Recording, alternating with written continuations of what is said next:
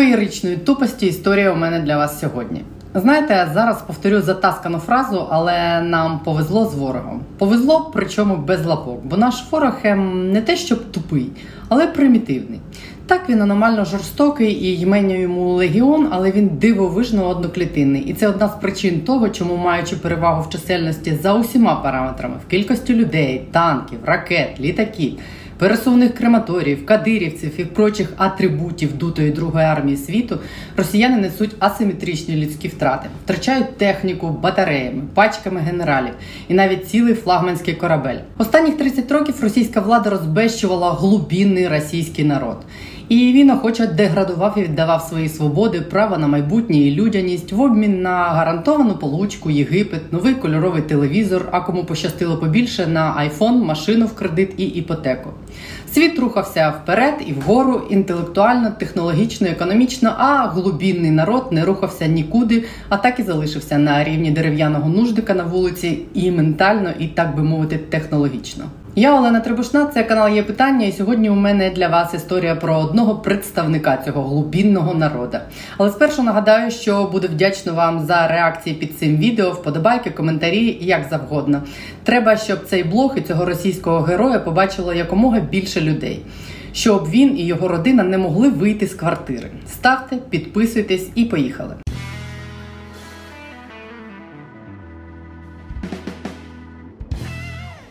Історію можна було б назвати феноменальною, але для глубінного народу вона цілком пересічна.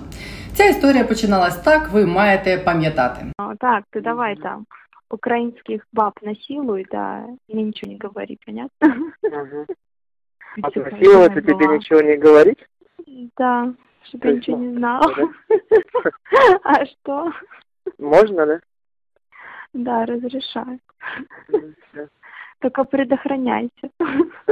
Насілую тільки предохраняйся. Це росіянка благословляє телефоном свого чоловіка проводити денацифікацію, гвалтувати жінок в Україні, яку він прийшов від когось рятувати. Жінку звати Ольга Биковська, її дівоче прізвище Пінська. Його звати Роман Биковський, йому 27, Вони обоє родом з Орловської області. Після окупації Криму перебрались на півострів. Давайте допоможемо цим двом половозрілим амьобам стати настільки знаменитими, хоча б в Криму, щоб їх впізнавали в обличчя на вулицях і ідентифікували як гвалтівник і дружина гвалтівника.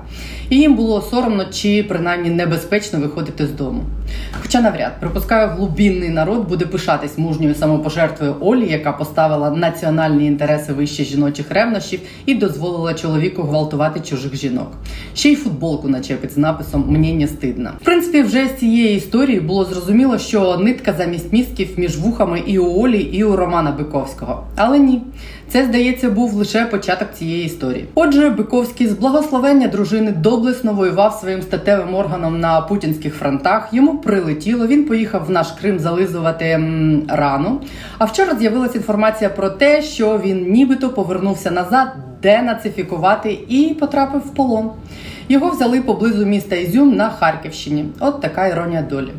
Про це повідомив колишній депутат Держдуми Ілля Пономарьов, який має українське громадянство і друзів в СБУ. Думаю, звідти інформація, але офіційного підтвердження цієї інформації від самої СБУ поки що не було. 9,9999 фейк. Фейк. Недобросовестный. То есть его нету? В списках пленных его вроде как нет. Еще уточним завтра. Но, скорее всего, это фейк. 99,9. Почекаємо. Хоча не в одному Биковському насправді справа. Якщо Романа Биковського дійсно взяли в полон, то питання, що нам робити з такими, як він, росіянами, заграло новими фарбами. Я жартую, ми ж не одноклітинні. Людяність Женевська конвенція, 30 років життя в демократичній країні, а не в путінській диктатурі, ставлять нас в цій ситуації в асиметричні умови, я б сказала. Але Якщо Рома їхав не на війну, бо Росія ж не оголошувала війну Україні. Якщо Оля відправила Рому у секс-тур, то Рома не російський військовополонений, а гвалтівник звичайний. 152 стаття Кримінального кодексу України 15 років в'язниці. І хай Рома Биковський сидить не в одиночній камері, і хай з ним там поводяться ніжно. І не треба рому міняти як полоненого. Рому треба судити і садити як гвалтівника, щоб показати йому і таким як він, що кожен з них понесе індивідуальну відповідальність і не зможе сховатись за колективною безвідповідальністю сильної зграї. Ці ж потвори такі сміливі, тому що відчувають свою приналежність до зграї, і в складі цієї зграї чинять звірства тому, що думають, що їм повезе, їх не впіймають і вони не понесуть ніякої відповідальності. Тому Рома, якщо його дійсно взяли в полон, має понести відповідальність швидко і показово. Ми досі дивуємось, як вони можуть бути такими нелюдами. А ось так. 70 років негативну селекцію глубінного народу, представником якого є цей самий Рома, проводив совок, зокрема і на нашій з вами території. Але після розпаду СРСР в Росії негативна селекція продовжувалася ще 30 років. З них останніх 20 усвідомлено і цілком інструментально Путіним і його посіпаками, які планомірно проводили політику деградації, дебілізації і примітивізації населення за допомогою пропаганди, брехливої ідеології, кийків, автозаків, заборон і маргіналізації усіх, хто піднімав голову над рівнем цього середнього сірого. Путіна самого розбестила вартість бареля нафти, яка на рівному місці зросла за 20 років його правління зі скількох там 10-20 доларів до 120. Йому не треба було докладати ніяких надзусиль, щоб глубінної Росії було що їсти. Все само росло і покращувалось, тому що дорожчала нафта і зростали доходи. І за ці гроші Путін 20 років розбещував глубінний народ, який на рівному місці став отримувати 400 доларів замість 50, купив новий телевізор, щоб Скабєєва була не чорно-білою, з'їздив в Єгипет і повісив нарешті завісу на дерев'яний нужник. Я спрощую, але для багатьох росіян на рівні того самого глубінного народа десь так і відбувалася еволюція в Росії останніх 30 років. 100 років негативної селекції. Ось вам Оля і Рома Биковські. І путінський режим продовжує заохочувати Рому і таких як він, примітивних двоногих, бути тваринами. Саме тому Путін присвоїв спочесте звання гвардійської 64-й окремій мотострілецькій бригаді, тій самій, яка чинила масові вбивства і звірства мирних жителів в Бучі. За групове зґвалтування їх нагородили за масовий героїзм і відвагу. Цим самим Путін сказав і цим гвардійським бурятам, і усім російським солдатам, які вбивали жінок і дітей. Ви молодці, ви герої. Їх дружини і мами сказали їм: Ти герой, ти молодець, захопи ще блендер. Їх країна натягла майки з написом Нам не стидно. Їх аморальність заохочують рідні. Вони турботливо підказують, що краще вкрасти в будинках вбитих ними людей. Їх аморальність заохочує цілий Путін. Їх аморальність заохочує вся країна. Їм усім, цьому глибинному народу, не вистачає сірої рідини усвідомити, що коли ти лайно і чіпляєш на себе напис Мені не стидно, ти підкреслюєш, що ти лайно. І замість визнати, що ти лайно, вони будуть до останнього пишатись тим, що вони лайно, поки кожного особиста в його лайно не покладуть мордою вниз. Що нам робити з цим примітивним, здичавілим до рівня тварин світом?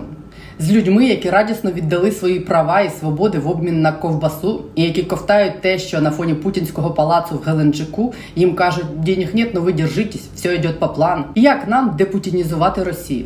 Ось за цим посиланням рецепт Юрія Андруховича. Що нам зробити з Романом Биковським, якого дружина благословила проводити денацифікацію членам, я щойно розказала.